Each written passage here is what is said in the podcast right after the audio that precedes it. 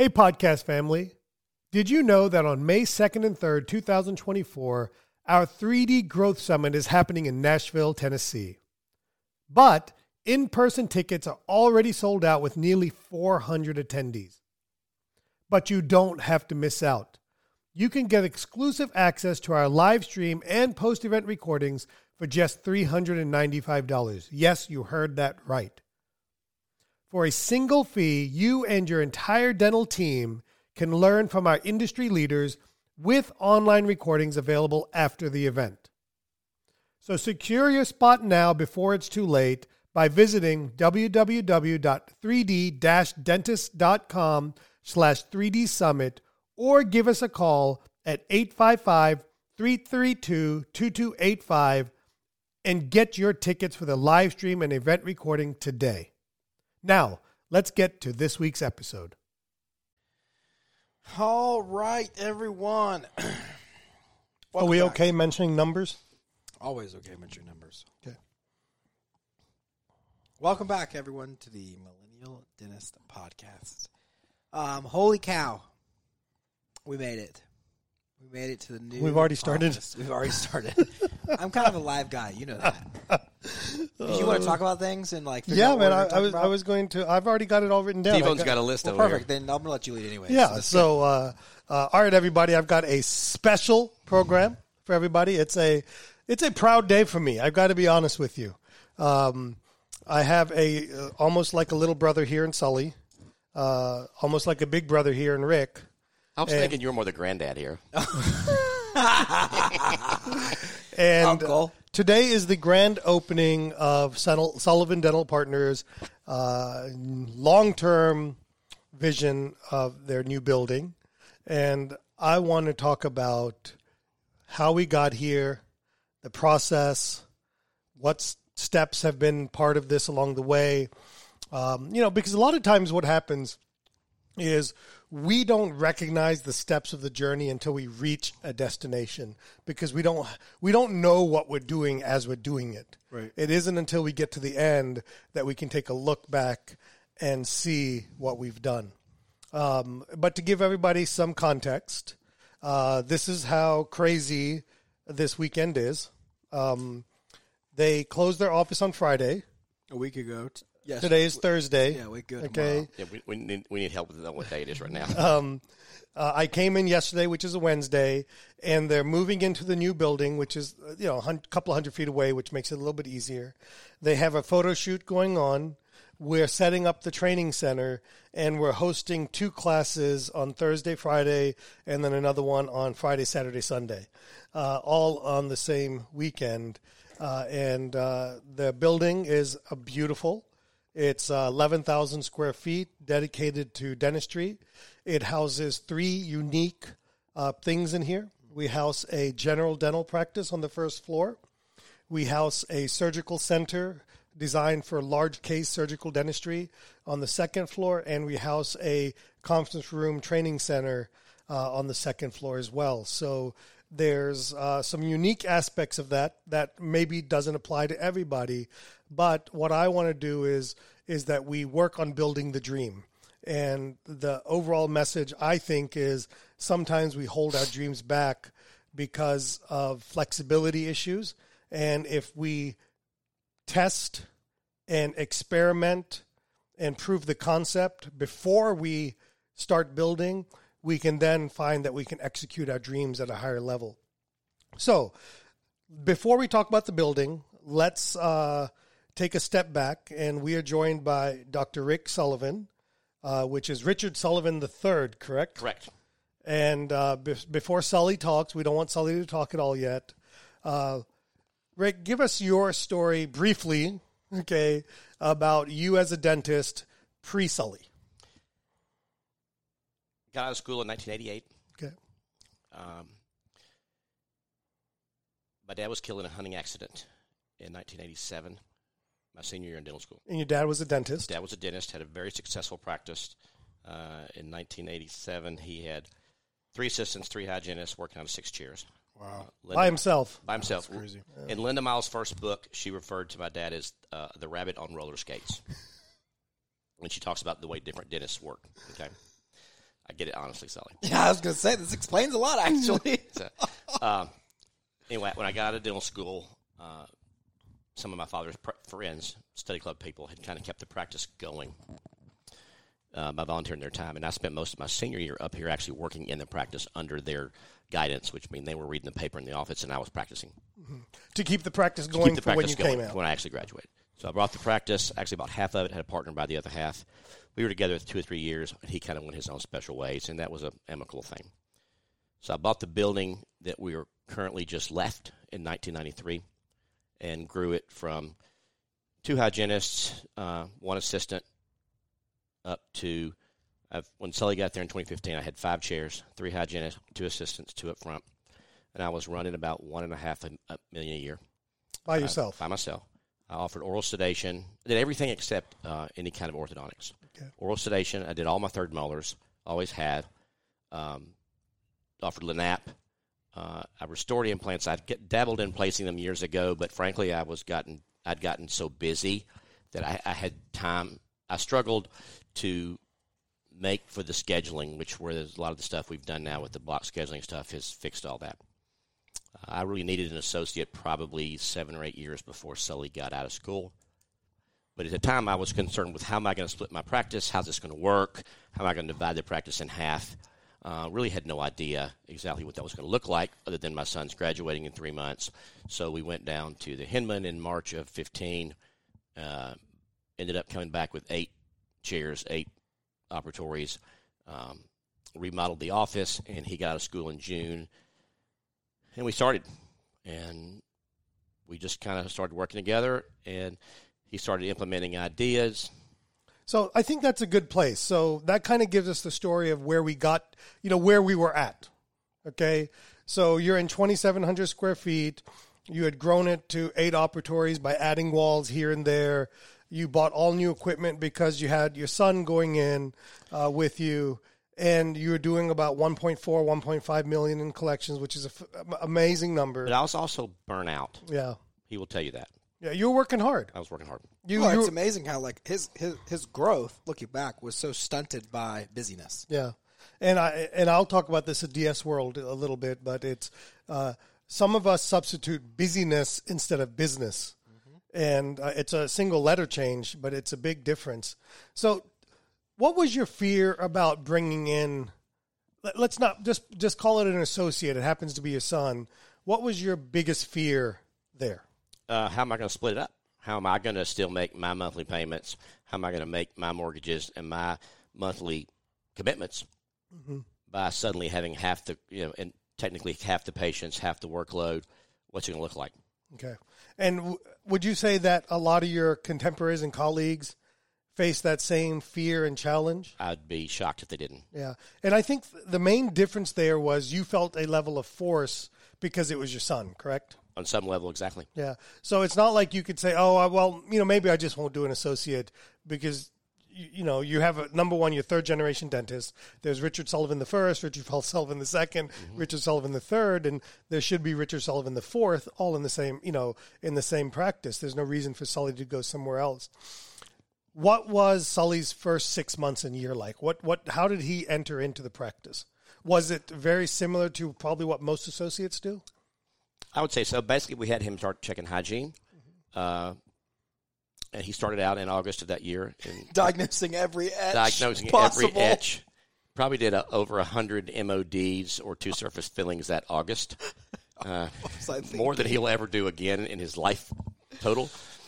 And uh, we would sit every afternoon in the in the office and kind of co-diagnose cases. We would take photographs, we would take X-rays, and we'd go up and and That was huge. on some level, he let let me mentor him and say, "Okay, this is what you did." We would, t- you know, I would open up a class two or whatever and take an intraoral photograph, and he would do the same thing. He would say, "Okay, where's the decay? Did you get it all? Should you have done a crown there? Uh, that's why you got a pulp exposure. That's why you didn't." Let's walk through the day, almost a debrief. Um, And how much time did this take? Thirty minutes, maybe. Yeah, we could- forty-five. you We could would do it it during the day. Uh, we don't. We need to make more of that time now. Mm-hmm. Yeah, we'll, we'll both tell you that. because we're That was- doing it again. You know, the building robbed a lot of time this past year with Megan, and she's been a trooper because a lot of our mentoring that we would have liked to have done, we haven't done as much, but we have to get back at that now with the fourth doctor coming in. So again, I'm sitting here talking to Dr. Rick Sullivan and Sully Sullivan, and we're talking about their journey over the last five and a half, six years, from uh, being a solo practitioner to in into a new 11,000 square foot building now, and um, I think what you just said, uh, Rick, is so important. Is that you forced a debrief on a daily basis to calibrate each other. Cal- to- calibrate's a really good word. and to mentor uh, Sully about the culture, your clinical. You see, there's two cultures in a practice. There's a there's a business and personal culture. In other words, you know whether you're fun, whether you wear white coats or don't wear white coats, Exactly. Whether you're in scrubs, whether you shaved every day, whether you're a tie, Whether you had a man bun. yeah, man. you know, whether um, you know, just the the culture. Like when somebody walks into your office, they sense a culture from how your team treats everybody, the personality, okay, of your practice, and then there's a clinical culture. Are you just letting patients dictate what type of treatment you do, or are you diagnosing ideal dentistry? Are you over, you know, quote unquote, overdiagnosing uh, dentistry? There's a clinical culture. In that time of spending 30 minutes, 20, 30 minutes each day, that first three to six months uh, is formative of establishing a clinical culture. Formative. And I think a lot of times we say, "Oh, I'll get to that," or "Oh, "We'll get there when you know when so and so takes time off my plate," and it's probably too late at that point. And um, that's super important. Okay, so Sully was doing. Why do you guys laugh about how many MODs he was doing at the very beginning? Because he wasn't calibrated. Okay, And he'll tell you he was diagnosing every etch. Uh, he was trying to, to be busy. Okay. And, you know, the calibration led to, we started planning. Okay, here's your case tomorrow. How are you going to prep this tooth? What's it going to look like? Okay, this is extraction. That Are you comfortable doing this? Okay, let's try it. You'll do it. But, Dad, you're here. Um, Well, what happened too was I would, you know, I was diagnosing every. I wasn't, you know, in dental school is like if there was any any sort of triangle that was an enamel, it was like that needs a filling, you know, and so understanding, you know, being able to look back at stuff and know has it is it changing, is it not changing, has it crossed the DEJ, um, and then the other laughter part of it is that, you know, 25, 30 percent of those fillings that I did in July and August, I was redoing in September and October, you know, because you just don't know well, tell me more about that. Tell me more great about technique. How, why would they need to be redone. I mean, you're not even seeing them on recall You yet. know, well, right. I know that, that's just seeing the ones that were the post that were sensitive, right? So, you know, I think for me, one of the, the biggest things I struggle with out of out of the gate, and it's been so funny being now in the opposite position of having you know new doctors come work with us, is um, one there's just the sensitivity of having good bonding protocol and keeping things isolated and stuff like that. Um, you know, I, I when I got out, I was like, well, I don't want to use a rubber dam anymore, and you know, I don't want to use any isolation, and understanding just the importance of that. And then the bigger one, which I still see today, that you know impacts all of us so much on a daily basis, is just occlusion. You know, I had no idea what kind of ramifications a high filling could have on a patient, and these patients would come in, they'd have no symptoms. I'd tell them they needed a DO you know, three MOs or DOs, whatever. I do them, and next thing you know, they're hurting, they're calling back, and I'm like, what am I doing? I would go in there and I would look at it. We'd take an x ray, everything would look great. I may even redo it. And I'm like, what the heck am I doing? They're still hurting. And then dad would go in there and mark it. They'd have them go into like excursive, mm-hmm. you know. Or Wait, what's sort of- that? I know, right? Some sort of some sort of uh, other movement than just biting down directly on the While paper you're numb. while you're numb. And and I would start to see these marks and see things and then I would see like oh my gosh the patients would just like a light bulb went off of that fixed it. It feels better now you know and then then those things. And and we still see that you know how like I was very quick. Megan was very quick. Jackson's being very quick to be like I think this tooth needs root canal you know because they're responding to symptoms post treatment it's like well no no no not necessarily it's just because there's there may be some other factor to it. So that's the laughing part is how many of, of those you know, and there were times where dad had to redo them, right? I would lose patient confidence and you know, I I wouldn't be where I'm at if I didn't have someone who was willing to kind of work with me through that those periods of me not being that clinically, Yeah, you know, good. good, right? But also, Sully was not afraid to come and ask for help. And that's a big deal. To say, hey, I, I can't find this canal. Oh, I'd be in the middle of a root canal and be like, well, I either refer it out or I go, refer it to my other my, my partner or you know, or, boss. or stuck on a, or stuck on a root tip, or can't get a patient numb, and rather than sit there and just spin his wheels, he comes. I'd come show. It became a teaching moment. yeah, and he wouldn't shame me either. Like, Sure. What were you thinking getting into this molar root which is but which is by the way unique because it's not unique in the traditional dent uh, owner associate relationship but it's maybe unique in the dad son Sure. relationship. Now i want to step back for a second rick because this is as you were telling the story it hit home because i've dealt with this and i know a lot of our listeners have dealt with this is you're busy doing dentistry like your own patient base, your own everything. And here we got Yahoo over here, you know, doing diagnosing every little thing and doing it and maybe not doing it well. How'd you even know this was happening? Did your team come to you? What what was that dynamic like? Stay with us. We'll be right back.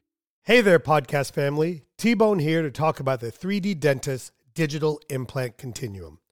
Are you ready to start placing dental implants but feeling a bit hesitant and or overwhelmed? I know that feeling. I've been there. Let's change that together. Imagine not just learning about dental implants in a classroom, but actually performing surgeries on real patients right here in North Carolina, guided every step of the way by our expert 3D mentors. This is dental implant learning at its best, using techniques that are safe, predictable, and confidence boosting. They're exactly what I use in my own practice, so you know they work. Our course goes beyond clinical skills. We prepare you to successfully integrate high demand implant services into your practice, transforming your career by attracting new patients and elevating your practice. And it doesn't end with the course. Completing our program is just the beginning of a new journey. You'll be a part of a community of confident, skilled dentists with ongoing support to ensure lasting success and growth. After all, this is about mastering a skill that can transform your career, just like it did for me. So, are you ready to take your practice to the next level? Visit www.3d-dentist.com, check out our upcoming sessions, and join us to revolutionize your practice. 3D Dentist is truly committed to helping dentists take control of their practice, finances, and future. Now let's get back to this week's episode. Well, part of it is we were in a 2,000 square foot building, so you kind of knew when somebody took a deep breath. Okay. Uh, you know, I would have teammates. Sully would come to me and say, "Hey, I, I'm concerned about this." Sometimes some teammates would say, "Hey, ask him about this patient," or the patients would call back and say, "Hey, you know, I'm sensitive," or just just trickle down things. Um, And as- you, you as- wanted a pulse on your practice because Right. I'm concerned. Who is this person now that's suddenly treating my patients that you know that my dad saw, that I saw, that some of me saw my granddad. So they're family patients to me, and and and that's something I still have you know, Struggle with. struggle with on some level sometimes. What advice would you give the non father son person listening about how to handle that period of bringing in the new dentist associate first six months? Stay in their lane. Okay. They're a doctor. They're graduated. They have a license. They need to do what they feel comfortable with. Try not to do anything that's irreversible.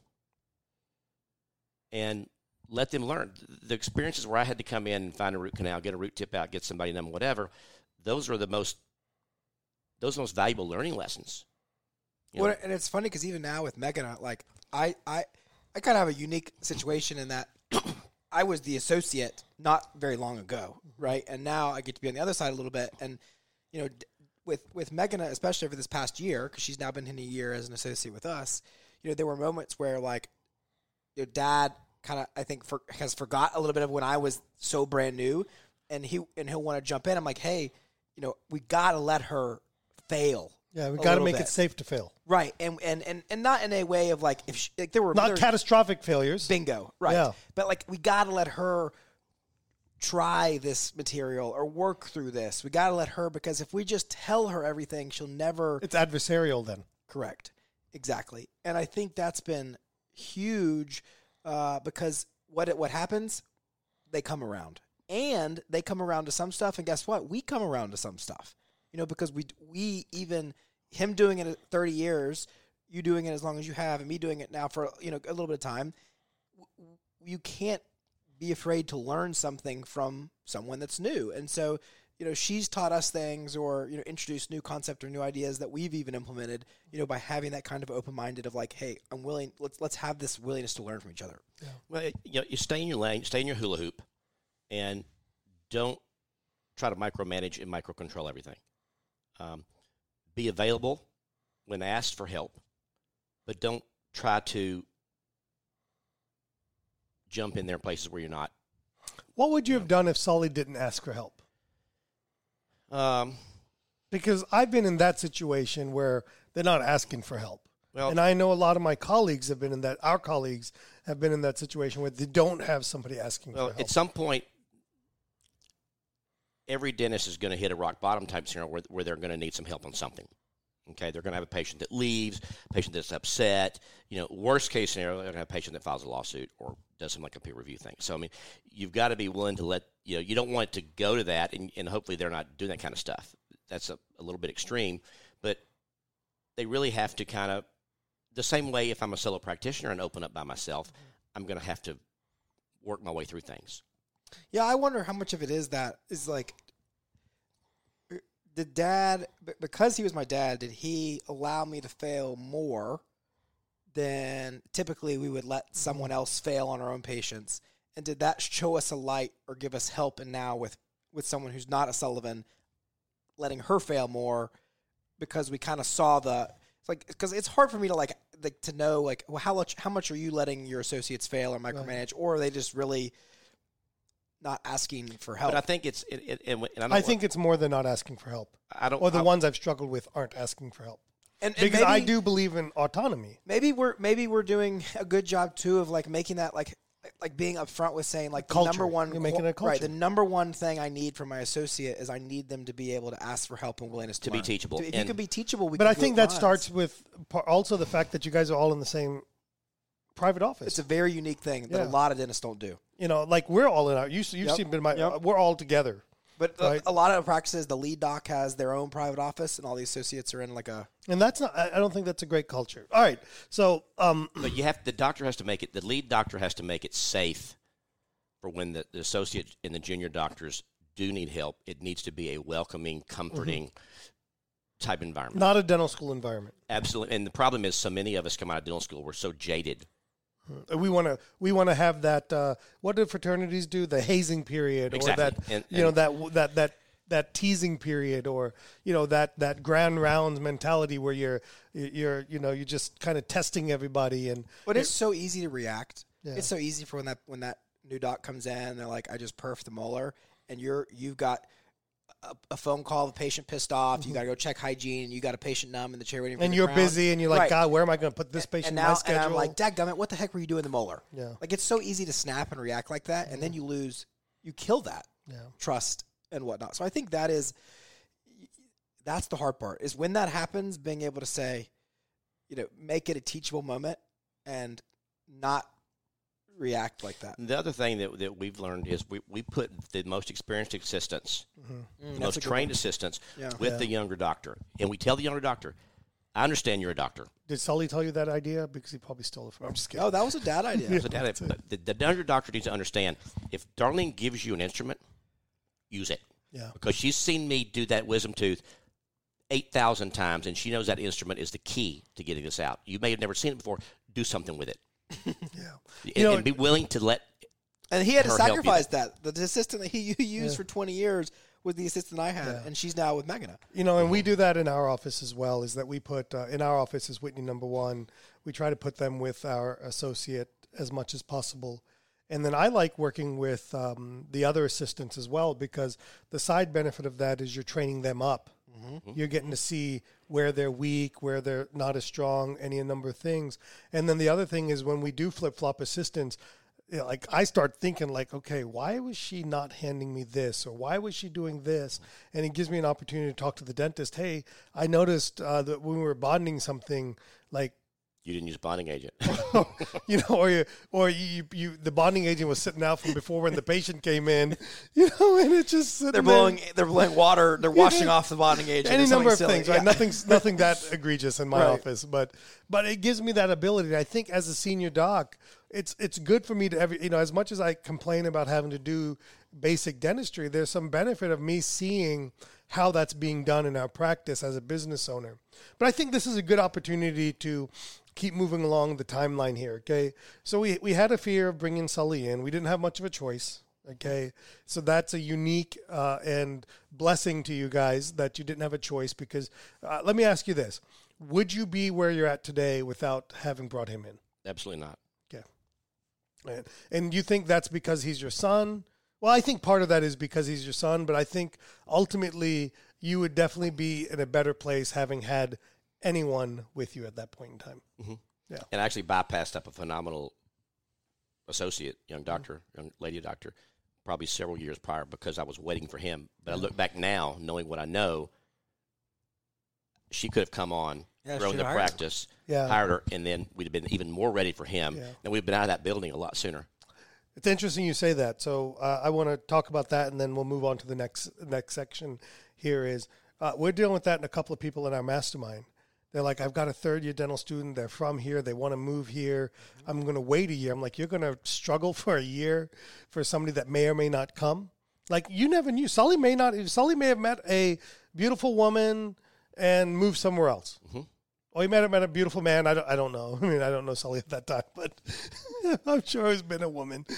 Yeah, um, and moved somewhere else. And here you would have held yourself back. And I think the other point, which we're we're going to get into because it proved true on the back end of this, is that bring somebody in and, and test the waters. Mm-hmm. You know, and and I think when we talk about Megan, that that'll be a good time to talk about that. So so you had this fear of essentially what most people think of bringing the associate in is you cut your practice in half. Mm-hmm. Okay. How did you guys get past that fear? Because to a certain degree, you're you're landlocked and your building is only so big. Okay, uh, you know it's not necessarily like you're doing a lot of marketing at that time. Were you doing any marketing? Random little, Little Thing. essentially nothing. yeah, little civic club. But stuff. yellow pages were out by then, right, Rick? You had a web page. You know, my, our, our website is TennesseeDentist.com. So I got that in like 95. So I, we've been early adopters. So, um, what got you past that fear of cutting your income and going there? Walk us through, and, and what I'm trying to get through here is the value of technology and procedural growth and CE in that that uh, and, and what that looked like. Stay with us. We'll be right back. Hello, podcast family. T Bone here, bringing you our newest live patient implant training, Full Arch Express. For dentists already placing implants and ready to level up and continue building their implant practice, this is the golden ticket. We're diving deep into full arch implants, the hottest game changer in implant dentistry. In this program, we tackle both overdentures and All-on-X fixed hybrids, mastering techniques that are essential for modern, comprehensive dental care. It's about getting your hands on the tools and techniques that will replace the doubt and fear with confidence and predictability. Here's the kicker there's live patient training right here in North Carolina. You're not just learning theories, you're in the operatory doing real work on real patient from start to finish, guided one on one by our expert 3D mentors. You'll learn the nuances of each approach, ensuring you can cater to a wide range of patients to maximize revenue. Speaking of revenue, with me, you know it's not just about the clinical skills. We're bringing business into this aspect too, teaching you how to integrate these advanced services profitably into your practice. So, are you ready to rise up to the top in implant dentistry? Join us at the Full Arch Express. This isn't just another course, it's a career defining leap. Head to www.3d-dentist.com to enroll in our next session. 3D Dentist is truly committed to helping dentists take control of their practice, finances, and future. Now, back to this week's episode. Well, I've always done been sort of a CE junkie, and always try to and realize that investing in myself, which is one of the things that we teach, uh, is your best investment. You're, I'm betting on me. Yeah. Um, he went and took Six Month Smiles Okay. before he graduated. So he's in Six Month Smiles continuum with a bunch of dentists. It was kind of funny. They're like, "Oh, how'd you practice?" Well, I'm still in school. So when he got out of school and started offering orthodontics. And you weren't doing orthodontics No, in your practice. But to long term patients that I'd tried to send to the orthodontist for years, next thing you know, he's got six or seven, eight or ten cases going. I'm sitting back going, wow, this is kind of crazy. So that part of the practice started building. Um, he went and did the CEREC doctor's courses real quick to get up to speed because we were CEREC practice. And he pushed me to get more into CEREC, okay, not just single crowns to the point where I don't think we moved any impression trays over in the move. Maybe That's I a hit, lie. I hit a few. we I've scroll- tried. We scrolled some away. Uh, but it, it wasn't like we had a lull time where he wasn't suddenly, you know, improving the bottom line. It's like, wow, this is working. I'm busy because suddenly now I was able to begin to do the things I wanted. And he was starting to pick up the hygiene checks and the restorations and the general dentistry. All of a sudden, I'm getting to do more wisdom teeth, more sedation, more Lanap. At that point, he's like, Dad, and these patients are in your practice. oh, all over the place. Yeah, so if you don't mind, uh, Sully, I think that's a good exit point for us to talk a little bit about um, that part of it. I think sometimes people, what we're learning through our mastermind and working with more dentists now, is people don't realize that there's a opportunity cost that fillings and crowns and general busyness, Right. hygiene checks, even in this case, uh, uh, even if you're doing wisdom teeth, wisdom teeth is costing you Lanaps or whatever it may be, right? Talk to us about uh, looking back, how you see the opportunity cost and what you would tell other dentists about what your dad was just talking about.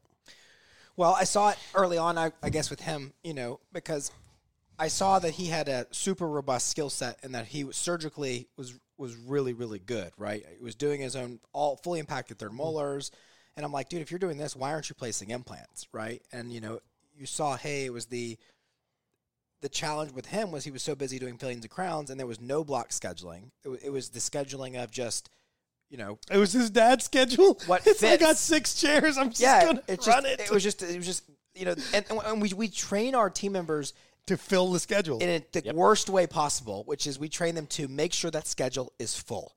And so, well, what do they do? They just keep it full. So the schedule's always full, which is great, but it's filled with the wrong stuff. As a side note, um, I want to make sure we have this conversation with our mastermind group this weekend because some of them are starting to see that as they've implemented photography, that they're with the general, you know, some slowdown in their practice, they're worried. And I want to talk about uh, the risk, the, the negatives of, of, of pushing fill, fill, fill, fill. the because I leave I leave blocks open now, you know, to the last minute. But anyways, yeah, the so for me, mindset wise, Dad and I are kind of different. You know, Dad and and maybe it's the way we grew up, or just the way that he saw his dad. Well, work, you're spoiled. then- He's not. Well, yeah, or maybe that too. so, but I've definitely am, have come from a little bit more of um, just a work smarter, not harder kind of mentality. So instead of not grind, like like dad, you know, I joke all the time that dad will be at the lake outside, like blowing the wo- leaves out of the woods, right? I'm like, what are you doing? That's like the woods. Um, but that was kind of the mindset. If, if I came in here, okay, well, what can we do? How can we do things differently or to be more effective? And I started like looking at things, and saying, okay, well, it, how if I do, if my goal is to produce, you know, three thousand dollars a day, um, then I could do that doing a bunch of Delta Dental hundred fifty dollar fillings, or I could do two implants or one ortho case. And so I was like, well, that makes a lot more sense. So for me, very quickly, I started targeting my CE at things that could elevate my production at a minimal, you know, time stance. Um, and then what, what what's happened now, and I, which I really see it is is because I joke all the time that you know that my production this past year has significantly um, increased. Hold on, we're taking a picture. We're just so proud. I mean, are you kidding me? So yeah, so my so it's interesting. I've worked less days this year. Uh, Dad's worked less days this year, but for a lot of reasons. What? But I want us to go backwards. I want us to think about. I want us to talk about. I'm sorry because no, that's. no, I, I yeah, want that yeah. part's going to get there. Okay, I may jump ahead. a little bit. Um, I want us to talk about the light bulb that should have gone off in your dad in Rick's head of oh my god, I brought an associate in. I was fearful of where the business was going to come from. I suddenly had open spots because I was I was feeding my associate, and that's something else we should talk about a little bit later. Yep. Is the mindset of feeding an associate, uh, and then suddenly your open margins, not dental open margins, but schedule open margins, were filled with highly productive procedures, which were already inside of your practice. And that to me is the amazing part. It's not like you weren't offering wisdom teeth, is because you were more available, you were able to do more wisdom teeth on your existing patient base. So the first course he took post me, uh, you know, we, we bought cone beam and then it was an implant refresher. right. And next thing you know, Yes, implants so I are come back, back in, in the practice. January of 17 with the commitment every extraction is going to be a graft and membrane. Yeah. And I would say to this day, we're still in the high 90 percentages. So he, so he, you know, and now, which this gets into total kind of sidebar effect, which I don't think Dad minds sharing. Um, but part of it again was, you know, Dad about the time that I was coming out of dental school, you know, started to probably look at his financial life too, and trying to figure out where he was based off, you know, where he wanted to be retirement and what he had done, what I he mean, he's hadn't 52 done. at this point, right? Right, exactly. And and I think it, it became challenging too to start to see that because for him he was trying to shuck away as much money as possible, you know, at the same time. So he was definitely in like, okay, how can I what can I do to get more income to do those things? And I think that was the surprising thing that he saw was his income the first year I was there was the most he had he had personally the most production he's ever had the year I came in. Uh, Without a patient based growth. with, without I, I keep without a going patient back. based growth. That's what I keep going back to.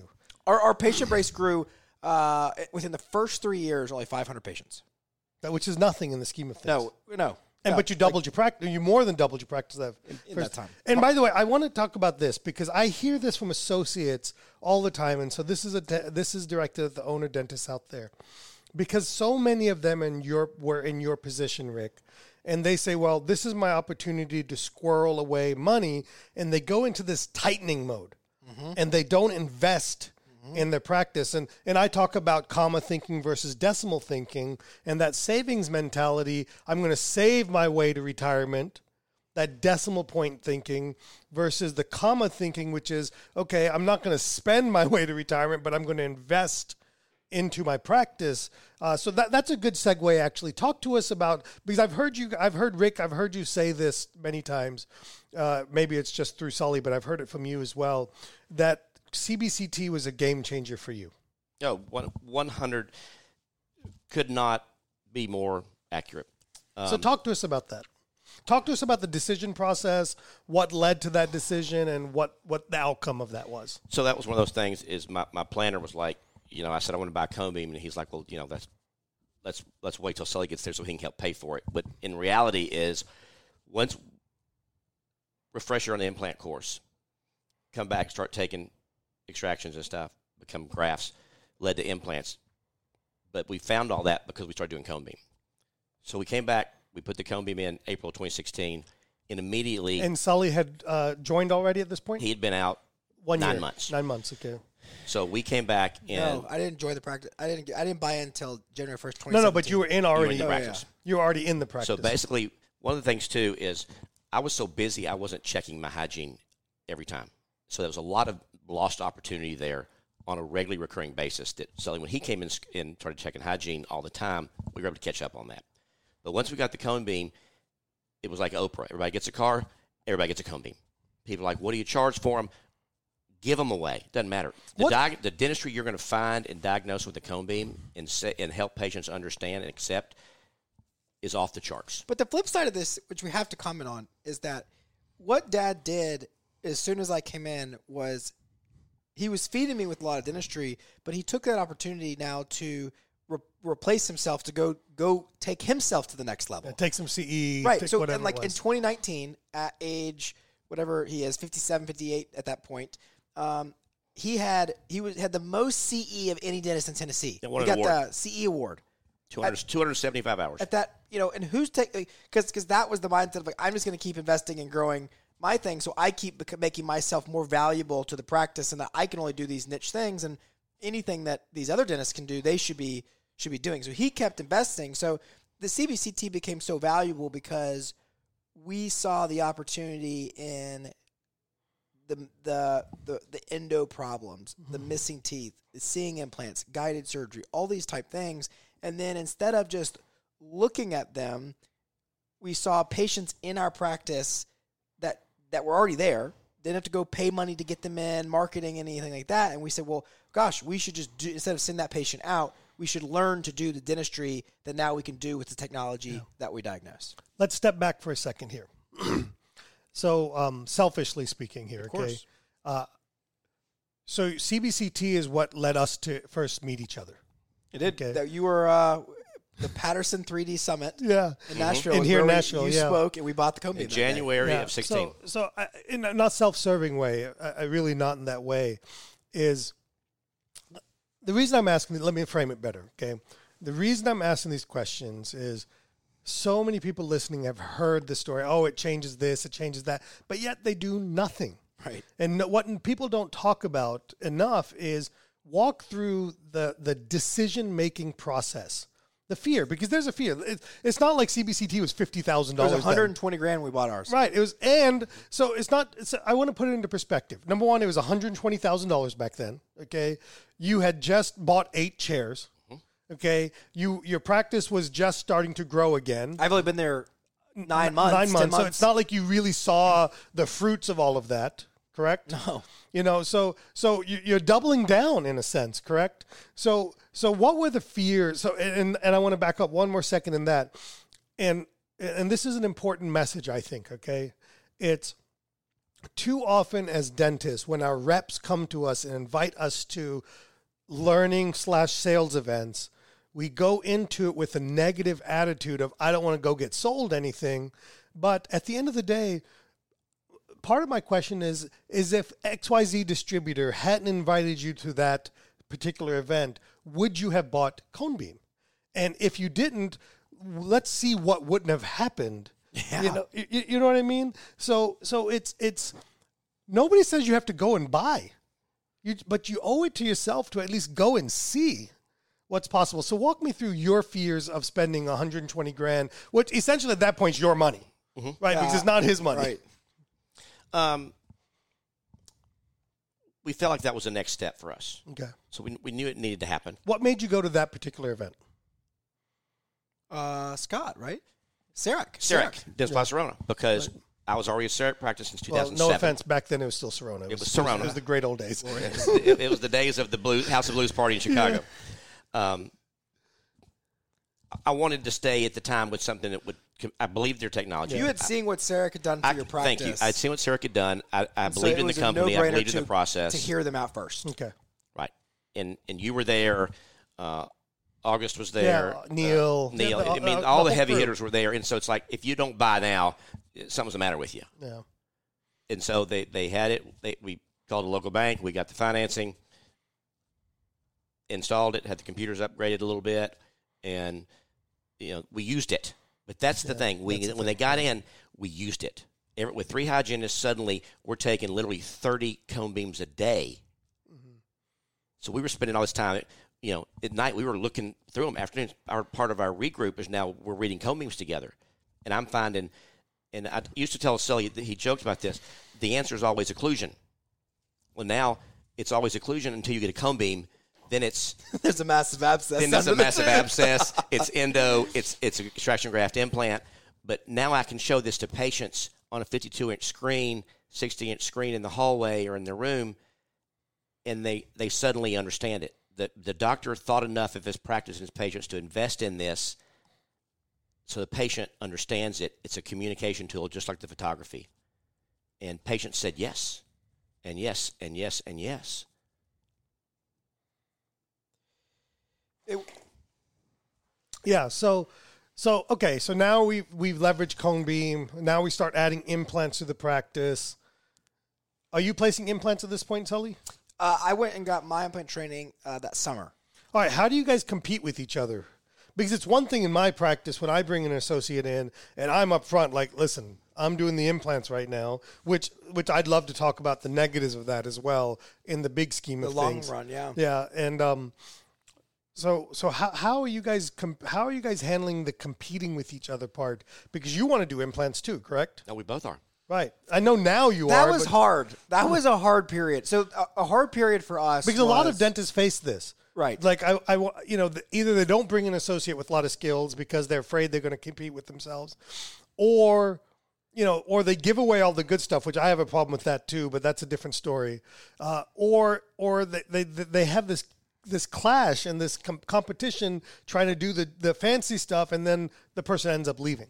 Right, and that that was a hard. There were two parts that were really hard for us. One was, um, which was kind of trickling together. Was one was as as we approached that summer where I learned to do implants, we started competing more. I also saw the practice profitability going up like crazy. You know, now we're in year two.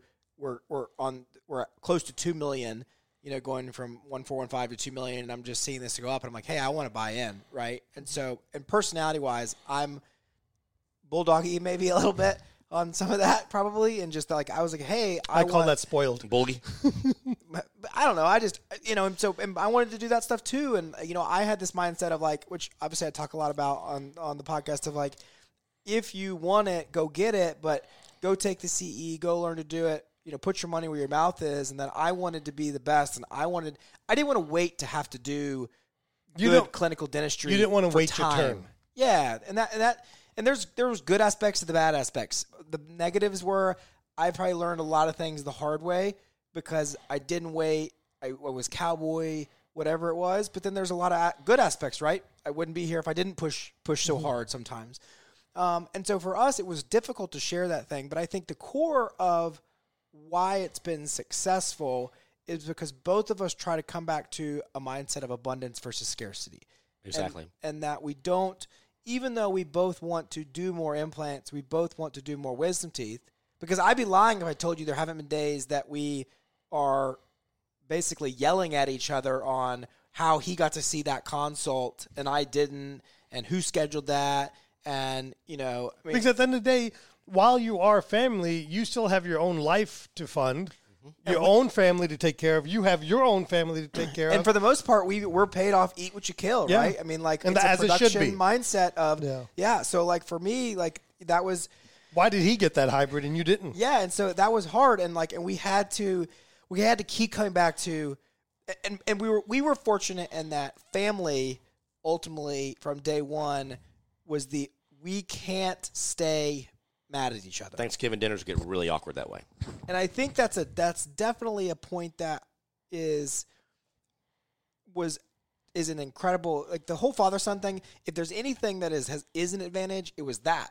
And but there's some that don't work that way because they can't get over it. But for us, it was like we're going to be we're going to have that same relationship, and we're trying to have that with Megan too. Because if at the end of the day the relationship is the most important, and that goes back to culture, mm-hmm. then we can have those arguments and then we can come back to saying, okay, hey, if we both want to do this, what do we need to do to make it fair, or what do we need to do to keep bringing in more, so that there's so much abundance that it doesn't it doesn't matter, right? Because at the end of the day, there's plenty of dentistry to go around. No disrespect to you, Sully. I'm going to give Rick 80% of the credit on this. I think his personality I is- agree. is, I uniquely totally agree. Uniquely unique uh, to to to kind of say ta take one for the team. Well, Dad, talk a little bit about. I mean, this could, this could go into a total of the rabbit holes, which is probably a great podcast on some level. But you know, talk about where you were personally, uh, just from a standpoint of if if I come into the practice probably ten years earlier, we are no longer together. We probably have a totally dysfunctional father son relationship. Uh, and I, I agree with you. I think because of where he was at personally, which he can talk about a little bit, the that's the key to probably all this, all of it. We're gonna go there. All right. I'm not saying you have If to you're go comfortable. all No, there. I'm- I'm just good. I'm- saying, I'm good. yeah. To the comfort level that you want to go there. Yeah, absolutely. There's there's 2012, I got involved with a 12 step group okay. called Al Anon. It is a 12 step group for family and friends of alcoholics.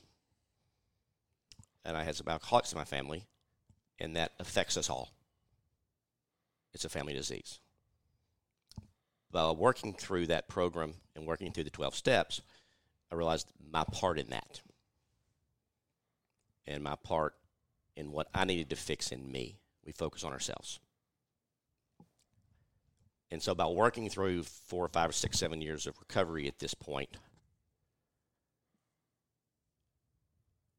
it allowed me to treat Sully in a different way. Um, because one of the big symptoms of someone who was where I was was we try to control everything. I had an opinion, and yours ought to be the same as mine. It was a very black and white world. This is how we do it. This is how it should be done, period. And I realized my own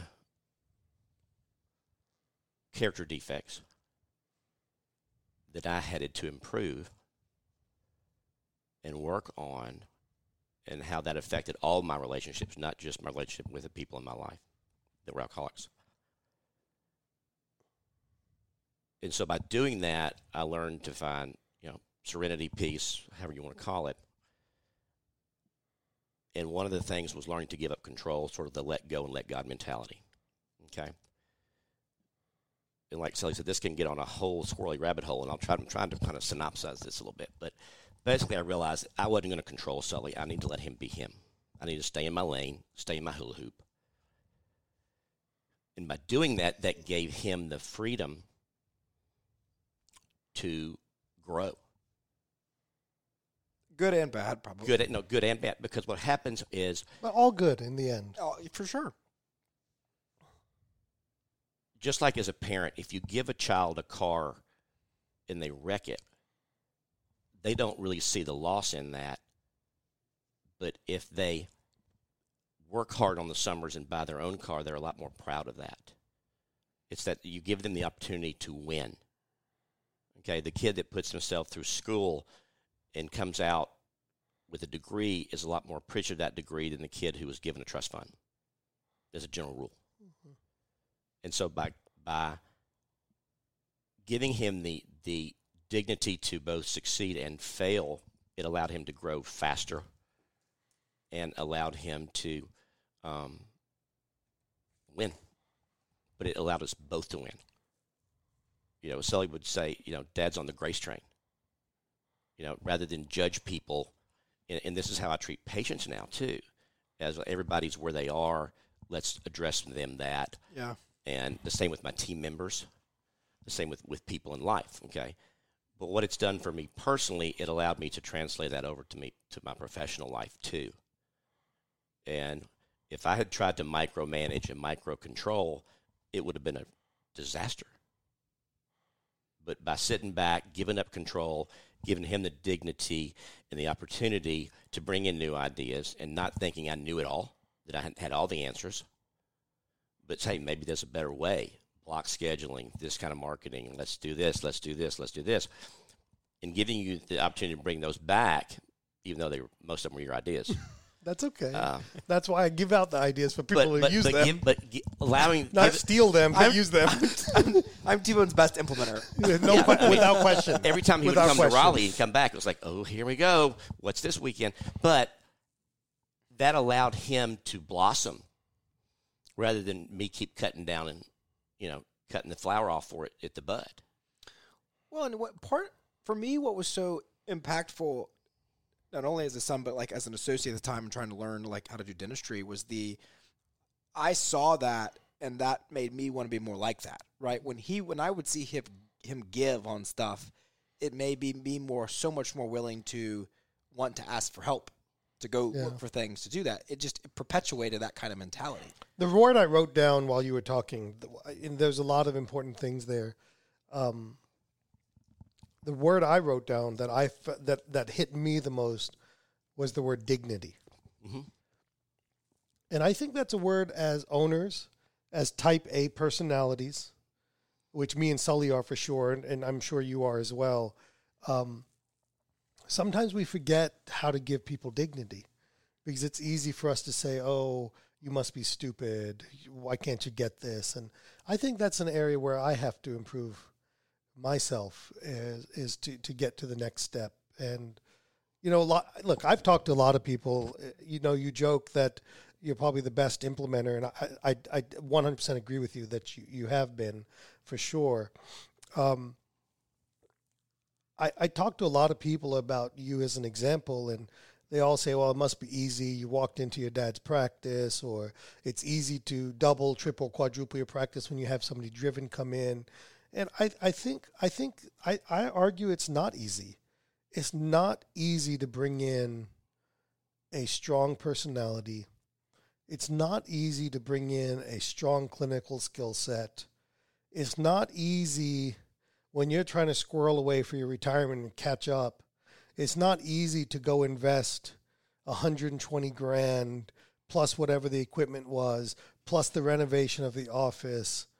It's not easy to do those things. I will argue that more people fail in that scenario than the scenario where they bring in a weaker person that has is their mentality is I want to be a bread and butter dentist. And and to those who've said that to me, and I, I understand, I think a lot of it comes from jealousy, frankly speaking. Uh, that why have you gotten so much so quick? And what I tell everybody is, you know, and I'm saying I'm sharing this with because you've been very open about sharing that personal story. Is is I tell people, look, Sully's not for everybody. No. He's not. Okay, just like I'm not for everybody. But what you can't do with me about him is is you can't say he hasn't earned it. Okay, you've been given opportunities that have been presented to lots of other people. The difference is, is you kicked open the door when the door was barely open. And so many people have had the opportunity, they just haven't kicked open the door. And, and there's a relentlessness to you that is very annoying at times. but I take this as a compliment, so thank you. No, but it is very annoying at the time. But it it it it's reason you, you've gotten to this point Right. And I hope it's you maintain some of that to get you to the next point. Okay. Right. Enough about Sully. Okay. So that's that was, that so, was, that was that one of the nicest things you've ever that, said about that's me. That's very hard. Okay. That's very hard. All right. The practice is growing. Mm-hmm. I don't want to get into the buying process uh, and all of that, but um, the practice is growing. You guys are now two you know, super general dentists at this point. You're both doing implants. You're both doing wisdom teeth. You now added IV sedation to your practice. You know, you've grown hygiene. You're in this dilapidated building. Well, and what what we were doing to kind of just tie that up mm-hmm. is because you mentioned these things is we kept pouring on more steam. Yeah. So when we saw cone beam worked, we were like, you put more fuel in the fire. Right. We didn't just take that, sit in our laurels, and enjoy that. We reinvested that back into what can we do better clinically? What can we do better business wise? What CE can we, we take? We kept taking CE. We, we kept, kept, we kept investing kept in technology. My, my kids, thank you guys. yeah, a lot of us three dentists. We, we kept the gas to the floor, yeah. and I think that was it. That was that's a big was important. We, we soon bought another. We bought a Speedfire, a second yeah. oven. Another CEREC. We, we soon bought mill. another CEREC. We bought another, you know. So now we're three mills and two Primescans and a. You know what's amazing to me is how many people say, "Well, I don't want to grow because I'm going to have to spend money." Yeah. like, it's the other way around. Can't help them. I'm like, wait a minute. You don't want to make more because you're going to have to spend a little bit of money? right. I mean, anyway. Um, all right. Now let's talk about the realization that uh, you needed, you were outgrowing. You were out. Look, okay, two points, and, and I and I want to get serious for a second here. Okay, get back to being serious. The realization that you're outgrowing your space, and your procedure mix is outgrowing your space, and your space wasn't reflective of the dentistry that you were doing and trying to do. Okay. So let's talk about that realization and the process to the decision process because I'm I'm looking back to because I'm I'm working I don't oh, want to say I'm good. working with you we're yeah, friends at this, this was, point yeah but this was huge and um, I want to walk through that that process and I know it from your side not from your side because I was more intimately involved in in in in, in hearing these processes. Uh, so so um, let's talk about the realization. Okay, uh, when did you guys realize that you needed a new space? Outside of the fact that you wanted it when you first moved in, when did it become a business reality that your space was costing you money? Probably not long after you bought in January 1st, 2017 mm-hmm. 50 partners. We formed Sullivan Dome Partners. Six months after that, yeah, maybe it was, sooner. It was. I was it more you or him? It was him. Yeah, I figured that. The, the the when the realization became clear that we were that that idea of okay now we are we we no longer can catch every hygiene check. We're having to do it once a year. You know, we're having to we're getting booked out. When the realization became that hey, I think we could use a third doctor. Neither one of us thought that was possible in our current space. Rightfully so. Okay, So Well, so so that that realization became a we that's like two years space. in, basically. Mm-hmm. Okay, Yeah, so like three, four years ago. correct. Probably four years ago. It was probably four years ago that we started kicking tires about like you know this this can't this won't be our forever home. Now, Dad at that time I think was totally probably you know Dad knew he was going to practice a long time, but he also I don't think knew that th- the new space would be he would be as Reinvigorated. reinvigorated and so and and a and fifty percent involved in the whole thing at this point. You know, I think you know Did you honestly think you'd finish your career over there? I kind of didn't. You know, Dad always said at some point in our situation, the dirt would be more, more than you can make from practicing dentistry. Okay. That was a tipping. And, and we- and the, the economic and the growth around us was, was approaching that tipping point. But the problem with that was anywhere we go now is expensive. It, there's not any land, everything's built out, all that kind of stuff. And those were hard, some hard conversations for us because Dad owned the land, but we owned the business together.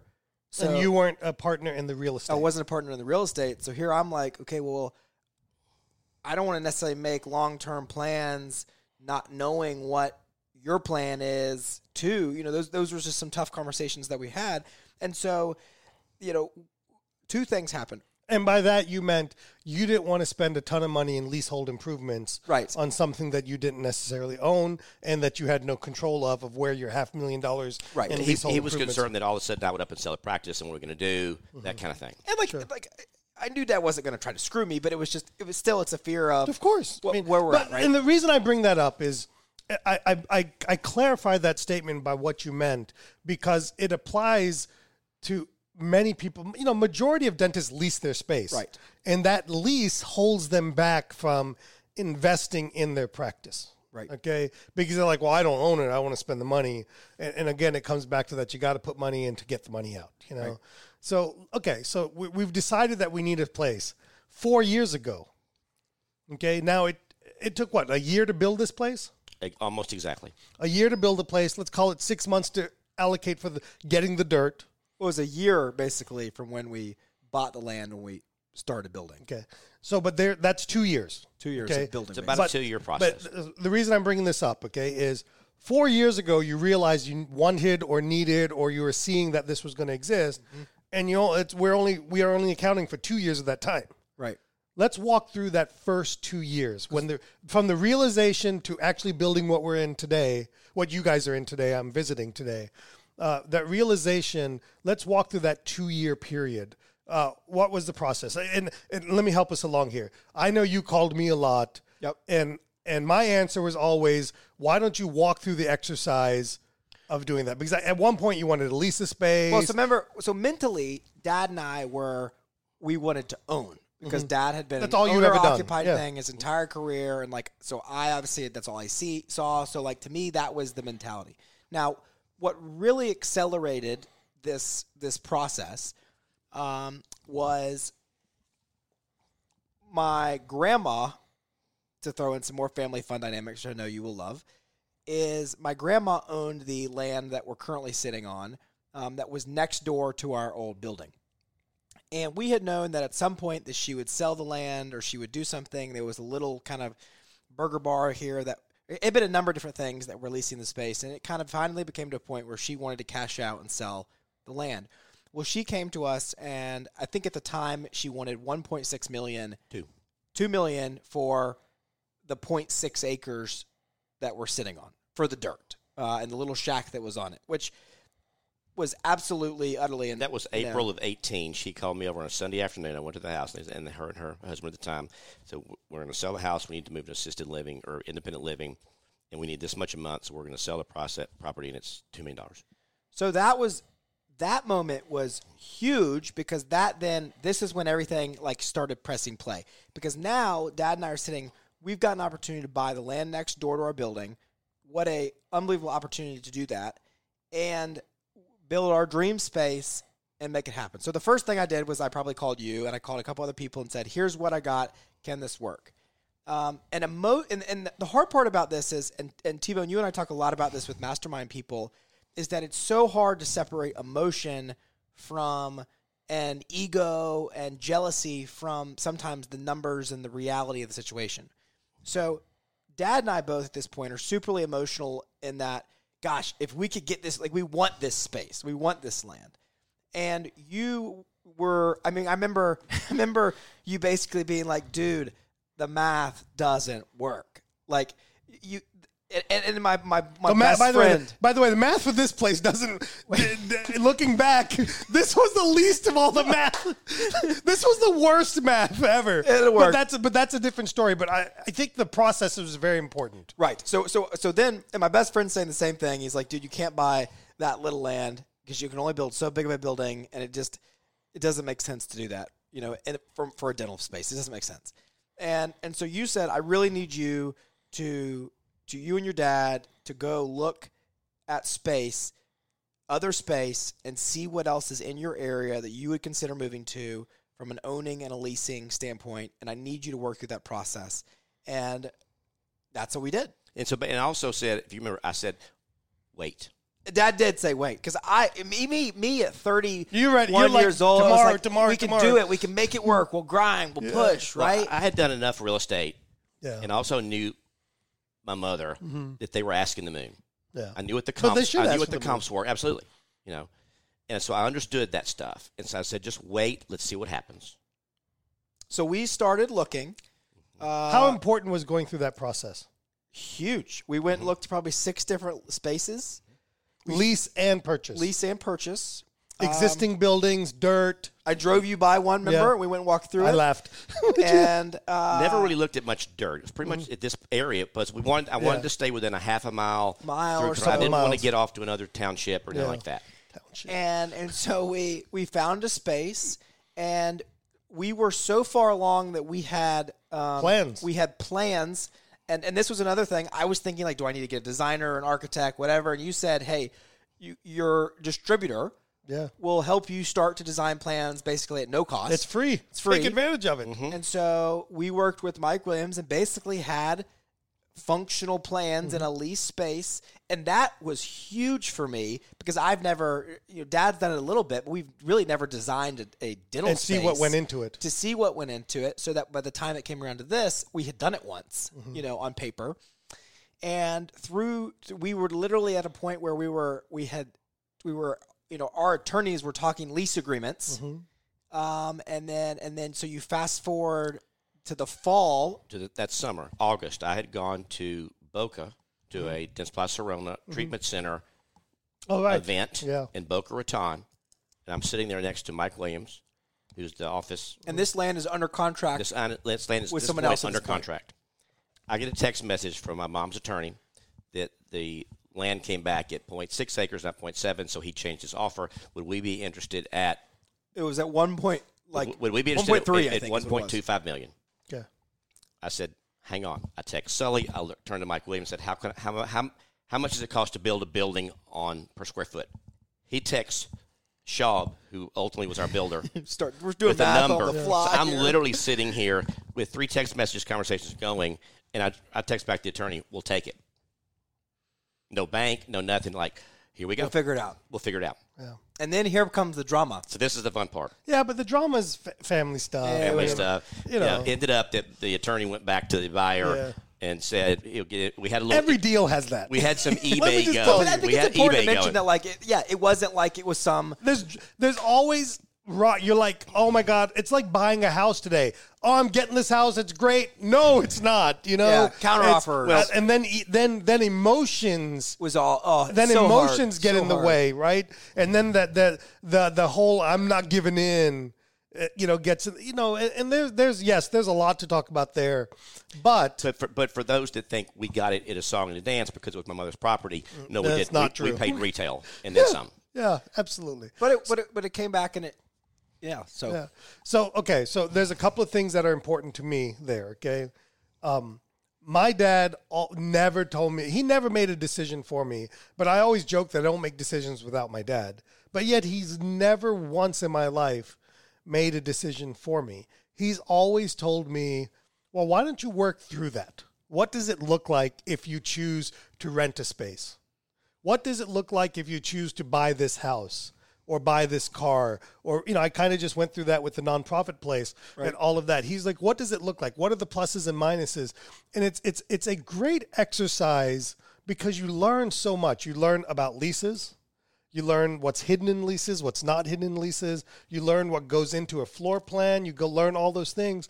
So there's that process that sometimes we have set in our mind that this is the way we want to go. And sometimes going through the process makes us miss things. Right. Okay, we miss a deal or we miss this or we, we miss an opportunity and we're going to have regrets a little bit. Sometimes going through the process allows us to be ready and available when something does show up. So on that point, what made us able to make those decisions so quickly when it did come back around was because we had gone through the process. We, Yeah. we knew that okay, at that point, at that value, we could It make it sense. work. Yeah. It made sense. It was okay Because lease space has a cost. right. upfitting lease space has a cost. You know, the equipment is the equipment. So that's going to be for the most part the same Sure, sure. no matter where you go, whether you take old equipment, buy new equipment, all of that stuff. You know, you're going through the process. And another part of which will foreshadow this, uh, you know, I don't want to talk too much detail with that, but it's you never know until you ask. Right in terms of equipment, but I, I don't want to get into too much of that story. Um, but you know, it's you never know till you ask. That's one aspect of it. The other aspect of it is if you don't leverage and befriend reps, you wouldn't know what it costs to build something. If you couldn't turn to Mike, Mike, for example, and say how much this is, and, and leverage his network, Right. he's not shooting out of the blue sky of what it's going to cost. He's like, well, this XYZ builder is a reputable builder who's built other dental offices. Let me ask them what this costs. And, Right. and maybe it's it's plus or minus 30, 40, 50% based on what your tastes are, right? It all varies. Of course. Okay. But at least gives you an idea so that you can do paper napkin math and be like, okay, Which we literally did. Right, but, but that's how all things should be. It's paper napkin math. You can't you can't be paralytical. You know, can't get paralysis in the analysis of it. Um, so okay, so I wanted to talk about going through the process of looking at space, and I try to get all the masterminders that say, you know, I've got my eye on this land. I'm like, what else have you looked like? That's it. I'm like, how can you just how can you do like I can't buy anything without It's- looking. It's because we make emotional decisions. Yeah. Because we get emotion and like and I again, there were things that you had done for me from a mentor standpoint that I saw worked. And so like it kept you kept building your own personal capital in my Right. my trust with you because I saw what you did and it worked. So then when you would say stuff like that, I was willing to do it. And I think that's sometimes the hard part is it's so hard to set aside the emotional aspect of it. Of, well, I don't want to go look at lease space because I want to own. And then when we or- say look at it, like I mean literally look at it. look at it. No, not like just oh, I went by and looked at it. Oh, I took a tour. of. I'm talking about what is it? What does it cost to build it? Right. Like, what is the space? You know, what are you giving up? Is it a shopping center? Is there plus of that? Is it minus? Of? The first one you showed me, I'm like, it's even a worse location than you're already in. Like, why would you step backwards? You know, that was my reaction to it. I remember the one down the street. An I old was like, karate karate studio. Yeah. like, that's worse. Part of it is though, it's the same mental process you go through buying a cone beam, Yeah, buying a is. CEREC, buying It a should prime be. scan, is that we realize there again we're betting on ourselves. This is the ultimate bet on ourselves. Yeah. yeah. All right. It's now. So we so we realized two years in that we were outgrowing our space. That we were outgrowing the type of dentistry we're doing in our space, um, and all of that. Then we realized that we wanted to have a new building, and we spent two years going through the process. Uh, and part of that was it's a lot of money. Okay. Part of that is, you know, we got to find the right spot or not right spot. Part of that is, you know, we have ups and downs. We go spend a lot of time designing a place, doing all of that, and then that didn't work out, or that didn't meet code, or what you know, whatever it is. The landlord said X, Y, Z. Uh, all of those things. We go through the fears, okay? Because uh, what was your, uh, if you don't mind, what was your rent at the place next door? I mean, because when I say rent, I know you owned it, but you paid rent to yourself. We paid me. We paid rent five thousand dollars, Five thousand dollars a month, and this place is far above five thousand dollars a month. Correct? probably six or seven x. Yeah. So you know, with there's going through the fear of that, going through the decision process on on of that, uh, and then um, the other part I think we should talk about a little bit is so when we build a new place, um, our first thought is we want to do it the traditional way. which is oh it's 10 by 10 ops or it's 10 by 12 ops or hey i can do and, and I, I have zero issues with design ergonomics. I like them. I've had their equipment in my office. Hey i can get away with these skinnier ops and do all of this. And and i remember when we, we've gone through that with will and some other people i've always said what type of dentistry are you trying to do so walk us through the decision process, Sully and Rick, of of of the type of office you were trying to build. We know it, we want it to be beautiful, we want it to be this and that, but let's talk more about the functional part of that, which is, um, you know, operatory size, all of that stuff. What what went into that thought process? We wanted room. Well, yeah. I mean, no. Again, this is where probably it was helpful to kind of work through things because when you get on Facebook, what you see is that there are um, you know, you get camps, right? Like everybody, like breakaway is a big one. Um, you know, dual entry, single entry. This is stuff I'd never even thought of. You know, I I was in big open bays where we just kind of crammed stuff in uh, because it was what the space allowed, and we kept adding on. And so, one of the biggest exercises was starting to step back and decide, okay, how do we want to practice in the space, and what do we want to do if we can design it for our own? And to me, I think that's one of the most important things that someone looking to build their own space or build out their own space should think about is how do you practice dentistry?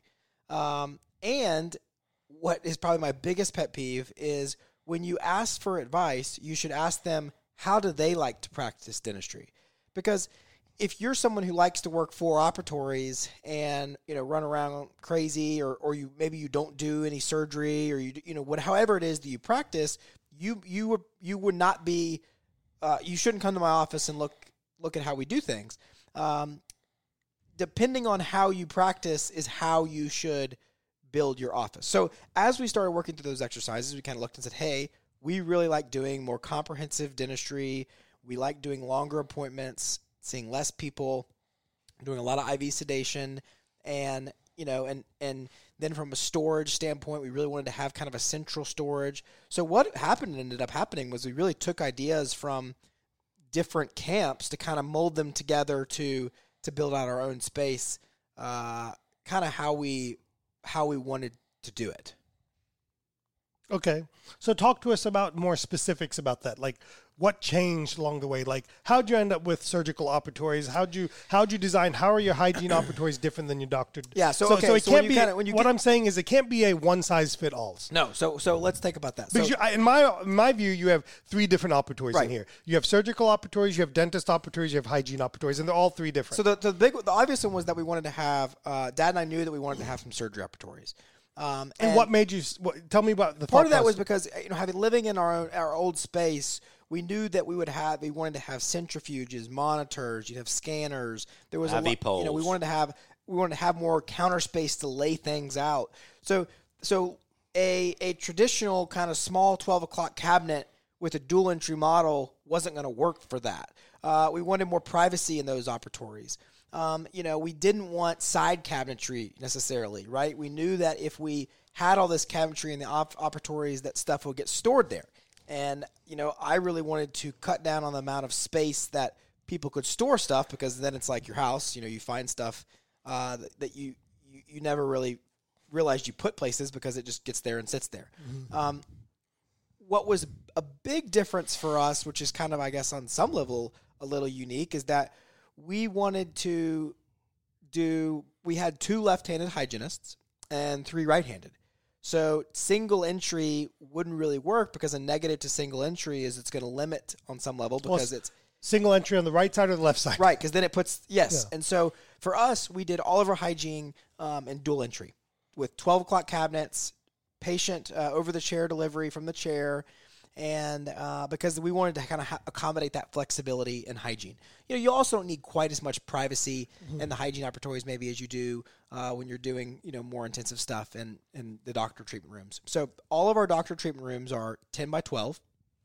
Um, and they all have single entry, All your general dentistry doctor rooms are ten by den- twelve. Correct. Um, and then, which again is is is an excessive size relative to like you know, It's not in my it's, opinion. It's not in my our opinion, right? But compared to some of the people that will say you only need ten by 10, 10 by eight, stuff like that. Um, you know, it and and again, Again, based on the type of dentistry we're trying to do. we we've got eleven thousand square feet and only fifteen ops. Yeah. We could have put twenty ops. Or thirty ops. but our mentality is that I want to do, you know, my my best day would see that I have, and not even a big implant hybrid stuff. My best day would that I would see one patient, they would be sedated In the morning, and one I in the would do afternoon. right, and I would do three crowns and four fillings and a root canal on them, and then the afternoon would be something similar to that. It's it's it's general dentistry in a let's, let's clarify. manner. He's going to go home in the afternoon. I'm going to see patients. the yeah, I'm going to do one morning patient and like that and then go play golf or whatever. But Well, you're just jealous. I know. um, and then in the surgery, we wanted, um, and then we kept the same thing on hygiene. So still uh, 10 by 12, 10 by 12 in hygiene. Again, just dual entry. just dual entry. Okay. Um, and the doctors, we went 12 by 15. I mean, the surgery upstairs. Okay. That was a concern at first. Again, That is too big. not too big, but what was surgery going to look like upstairs? Mhm. You know, now we're putting, you know, we got multiple floors based off the land, you know, trying to partition where stuff goes. You know, is that going to be weird having different stuff on both floors? And it, I mean, we have two sterilizations. But we still know, don't know what that's like because we, haven't started We yet. don't, But, right? Um, but conceptually, it makes sense but to con- and conceptually, it gave us the opportunity to let's say that Sullivan Dental Partners decides that we're not, um, we want to, you know, I don't know. At some point, we're not going to be here anymore, and someone uses this space. Well, now the space is basically two offices, right? It's got its own waiting room, its own store. So, so that made a lot of sense to create these segments in the space that would do different things. Um, but again, it all came back to the core of how we want to practice and what we want to do, and that's important. And I want to add to that it's not just how you want to practice today, but also looking at or dreaming about how you want to practice three, four, five years from now. Because, you know, my vision for you, Rick, is, you know, one year, two years, three years from you from now, Rick is literally the guy that comes in and I'm going to do a surgery couple of times a week and I'm going to be out of here. I know you mentally don't like that idea, but you know you'll get to a point where, where you like that. And my vision for Sully is almost very similar. It's where you're coming in, you're doing just the dentistry you want to do. Maybe you don't want to leave, you want to go downstairs and visit with your patients, so you stay connected to them. Okay, uh, and and then and then the general dentistry practice, in my opinion, should be run by either future partners or other associates. Um, so, you know, I think that there's an important aspect of that that we should build our practice not just for where we're at, but where we want to do. Because I'm a firm believer if you build it, you will find a way to build to that. You know, you'll find a way to fill Field of Dreams. fill. and the- that's probably like like dad's definitely been like really good about le- letting me kind of have those like five ten year dreams you know like we so one of the big exercises that we went through was do we take the whole building mm-hmm. versus not Right. right because initially the plan was yeah, not. I remember. I remember talking about that. Yeah, Yeah, you're going to take half the building and right at least the upstairs or at mm-hmm. least part of the upstairs and so you know going through the exercise of laying it out without that and that's an opportunity cost. Like, how much rent are you going to get? and then looking at calling our real estate buddies, mm-hmm. seeing what rent we could get, doing the math on that, and saying, "Oh gosh, well if I just do, you know, if I'm only getting, oh, I'm going to get four grand a month in rent. then then it didn't make sense." So that was that was super. So so the decisions we were making along those sides of design, layout, taking the whole building, you know, those were we tried to not make Because just I remember emotional that decisions. actually. I remember the building wasn't quite this big at one point in time. It was a little smaller. and then the build you guys are only going to take half the building and then you know either the top floor or the bottom floor So and, by doing the lease exercise mm-hmm. previously, we realized that we needed 6,000, 6,500 feet to really get what we wanted. Mm-hmm. at with- this time it, with, with the number of operatories and team room and things like that. And so we realized that the one floor, basically 5,000 feet here, wasn't going to be enough. okay And so this goes back to our discussion of, of previously. Me sort of stepping back from my oh my gosh we got to we got to rent half of this, mm-hmm. Give him the opportunity and the dignity to make this thing work, and let's play it out. Let me not try to control it, not try to micromanage it. i think the dignity know. wasn't to let it make it work the dignity was to let him go through the process of seeing what it would take to Right. work you know let him find out and then me being open minded enough to listen, yeah and then running that by my planner and stuff, and said, okay, this is going to work. because I think it, you know, I remember talking to Sully about this, and I was talking to him like, dude, why are you going through all this trouble for five grand in rent? Mm-hmm. Like, you don't want somebody there. It stifles your growth, blah blah blah. I'm like, you know, for, Takes our parking. yeah, I mean, and then you got to deal with somebody. I mean, like, oh, yeah. who the hell wants to deal with. Right with now, somebody? he and I have the keys. Yeah. I don't have to worry about who else is coming in here at ten o'clock on Saturday night. you know, and especially you know, so so to me, the yes, the the business side, the pure business side is like, oh, you want to rent it, you don't want to waste space, but then there's an opportunity cost of that, mm-hmm. you know, and, and to me, the opportunity cost. Let's say you lose five grand a month, and it takes you, it's two three years before you really grow into this place. Mm-hmm. That's one hundred eighty thousand dollars. In the scheme of things, that's nothing. That's less than a month's production. I mean, that's nothing, right? So the opportunity of the opportunity leaving it open. It's like when people ask me, "Why don't you rent out the retreat?" I'm like, because if they take up a Friday or Saturday, It's messed up your weekend. dude, it, it, it screws up a course. Right. And that three, four, five, ten, thou- whatever dollar amount it is, I get in rent to rent out my training center is is is a drop in the bucket. Like one extra course, anytime I demand it, is worth any number of rent I'll get for two years. exactly. And that's know- what that's what we found out here. Yeah, and, and so that's the opportunity cost. So okay, so now let's talk about uh, while Sully has left us for a second here. Um, and I'm sorry this has gone longer than we anticipated, but I think you it's know a me, great. I love I think this it's a great conversation. I, I'm just I'm all in it. Um, all right, so now let's talk about. let's talk about the, this uh, now. I'm glad it's just me and you because I hear I I'm hearing things from Sully, and I don't know your reaction or your thought process on it. Well, You know, the, the one kicker here that I think is really important to put is, is you know, 58 years old, I'm moving into a brand new, basically a, about a $6 million all in Mm-hmm. a lot of mo- lot of money, you know, is I was able to sell my place. right? Okay, so I was pretty equitied up because Mm-hmm. I'd had it since 1993. Yeah, your So- cost basis wasn't what you sold it No, for. so I was able to, you know, get a significant nest egg a few weeks ago when we closed. That's all going to go in funding retirement plans for me. So there's definitely some advantages there. You know, plus I'm going halves into this where I was whole into that. Right. So, you know, this is some long term And people are going to say, planning, well, the half is now three million, but it's self funded. And, Yeah. the, and the business pays for it, right? So, and I know you're part of the business, but the business is revenuing, it's cash flowing, Right. the paying for. it. And this is a great segue into the next conversation. I, I remember Sully talking about how busy you guys were, and, and I we hear this from lots of people. I'm busy. I need this. I need that. And I go, well, why don't you just get another dentist because we don't have the space? And my response was, well, why, why have you gone through the process of what it would look like to, to bring a third dentist in? So again, let's let's kind of frame it here. Okay, we're in 2,700 square feet ish. Okay, we're two dentists, eight operatories. We're now at this point. I think you guys are almost at two and a half, So- three million so we're dollars. in, the, we're in the summer of 2020. Right. This Post lockdown. a year ago. Yeah. Post COVID or smack dab in the middle of this. Yeah, and and at this point, your practice has grown from 1.4 to 1.5, and what what and I think at that point you're at two and a half, 2.8, something like that. You know, maybe three million. You're over three last year. Yeah, Well, so so so you're you know you're clearly you have maxed out everything you can get out of this business, Mm-hmm. out of that space, I should say. And then Sully's like, I'm like, well, why don't you get another dentist? You need another dentist. You need another dentist. And he's like, well, where am I going to put them? He goes, I'm just going to wait till we get to the building. I go, well, like your building is going to be at that time I thought it was going to be like 4 million, not 6 million, okay? I'm like you're going from a $5,000 rent to a $25,000 rent and uh like why wait to pay that 20 why wait to incur to incur a 20 grand up up cost? yeah. So why don't you at least just look at what it would look like to So when he came to you and said I want to bring a third dentist into our current space, what was your initial thought to that?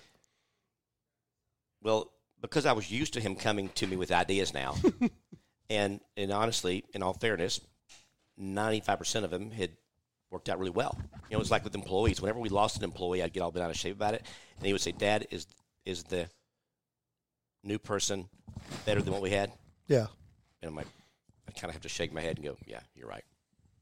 You know, so. That being said, it's like okay. At this point, I'm like, all right, let's. What's the next idea? Yeah. You know, So, Sully, what I'm talking about here is the the. So we're trying. You know, we're getting to the end of the story here, uh, because I know it's long. Okay. Um, we were talking about we're at 2,700 square feet. You're at two dentists. You've grown from 1.5 to three million dollars ish. You know, plus or minus 100,000 on either end.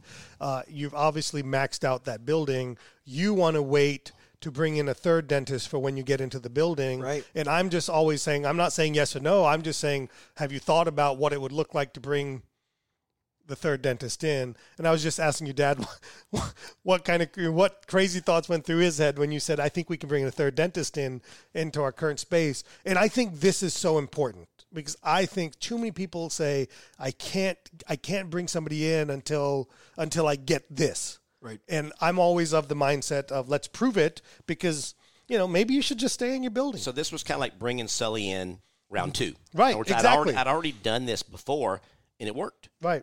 So I was like, let's Now go. the, now, the logistics part of it was trying to get creative, right? Because we, we, we our, our thought was, okay, we'll wait. And at this point, you guys only open four days a week. We're only open four days a week. Um, you know, Dad's always kind of t- dabbled the idea of like a Friday, you know, for Here and there, surgeries, yeah. but not but not really committed to that. And so then we thought, okay, well, how can we get creative with the schedule? So we we looked at okay, if we hire a fourth doctor, when can we work? Obviously, The third dentist. Third. the third doctor. Sorry, if I hire a third doctor, obviously we have Friday. Mm-hmm. Um, but if we're all here, that's three docs and four chairs, and we run a pretty robust assistant column already with like sleep, some Mm-hmm. Ortho, ortho. yeah. So like that's going to really kind of put us at one chair per doc. Which I think is doable, but there's some definitely challenges with it. Mentally, that was a It's a- huge there's a lot of barrier challenges, yeah. because I mean, Dad, remember when I got there before? He was running all of three them. chairs. So now I'm trying to get him to go To to one. one chair after I've already it was kind of a- got it- him to that was two. the, that was the biggest, hardest step for me, and Sully will tell you it still is. Yeah, it still is. I get the calls every once in a while. It still is, but he's getting better. Um, and so and I mean and, and not and not lose the production because remember we're all st- we're still independent people with retirement plans Yeah. with families. Well, I we think- got we got to make our number right. And I think also even more pressure now because you know you've got to make this down payment for Right, this the- building. the building's coming. You know this building is coming. Oh, we're getting So- bills. Right. So you're like, I got to produce too. I remember having We've these- never felt that pressure. Yeah, you've never I've felt, never that, felt pressure. that pressure yeah. before. He has. Yeah. When you Oh, were coming sure. in, I'd never you felt it know, before. You know, but now you're feeling that pressure. Um, and so we started looking at change. So, so then, not only am I asking him to go to one chair, but now I'm asking him to go to three days clinically. So I said, "Here's what I, I think we can do: Three days doing dentistry. Three days doing dentistry. So here's what I want to do. I want to go to where, um, basically, you and I have um, three days where we do dentistry, and one day where we just do hygiene checks and Consults. and consults. So like a and a consult day kind of a deal, and where basically that's that's no production essentially, Mm-hmm. virtually, and um, No direct production. no direct production, right? It, it, what what what was crazy was it became my Most productive- most productive, most important day, yeah. most important day It was the- ever. it was the I'm not giving it up. day. Now we have more chairs than ever, and I'll have one day that will just be will just be consults. All right, so Um, so let's come back to this. So we had talked about. So you, your mindset was let's wait. We'll get in the building, then we can bring somebody in. My said was just go through the exercise of what it would look like, and we had worked through some of this. and- even just as even as far as like interviewing, because Yeah. you because at the time we weren't even considering interviewing people, and you're like, dude, it may take you a year to find the right, person. fit It's, it's right a person. It's a great thing. Now you don't have to make a decision. Now you literally Right. can just interview, interview, and find the right person. right, You know, with no pressure. Right. So so now I, I my my first thought was okay. You want to bring somebody in four days a week. That's full time at the Sure, end of the day. right, Okay. yep. So where do we find four days? Correct. Okay. So we have Friday. That's one. Okay, that's one. And then my initial says, why don't you just both cut down to three days? Right. Okay, and so that's two and three. Yep. Right. So suddenly, just by doing that, we're we're we've got three of the four days that we need to bring an associate in in a current space, and and I and I didn't say let's cut to three days and not work the fourth day. Let's make the fourth day your your hygiene day, right? Right. So in other words, think about this. Now you're doing. I'm going to make up the days here. Mm-hmm. Rick's going to be working Monday, and he's going to be focused on all his big cases where going to check hygiene is a hindrance, clinically for good Right. dentistry. Right. But Sully's there. He's dedicated to checking hygiene. Yeah. That gives Megan the opportunity to focus on speed, not having to get up, all of those things. Correct. I spend more time with the patient. I probably diagnose more dentistry. and then case Tuesday's the opposite. Sully's doing his big cases, and Rick's there to do the hygiene and to mentor Yep. the associate. You know, and then Wednesday's the crazy day. Like it's all hands on deck. And then now Rick doesn't work, you know, whatever. Now you go to working Fridays, you take Mondays off, whatever it may be, to suddenly, it just, the puzzle pieces fit together to where you were able, you guys were able to, with creative thinking and a different mindset, were able to run three dentists out of eight chairs and essentially fund this building because now we went from so I was mentioning that we went from 1.5 I say we as you you were along the road. Yeah, most of you're actually part of the we. yeah, I'm part of the we I get that but You're not equitable partner. I'm a, I'm a, I don't win in any of that. I, w- I win I win a lot in this because it's I don't win economically but I win in so much joy and, and pleasure and proudness. You win your white boy, white children. Yeah. um, so we saw the practice go from 1.5 to 3 million. Now we're going from $5,000 in rent to $25,000, $30,000 in rent. And, and, uh, and that's a direct pay cut to you guys ultimately. Okay, is how I looked at it. And now we've gone from, in the span of building the office and bringing in the associate, we've gone from 3 million to 4 million.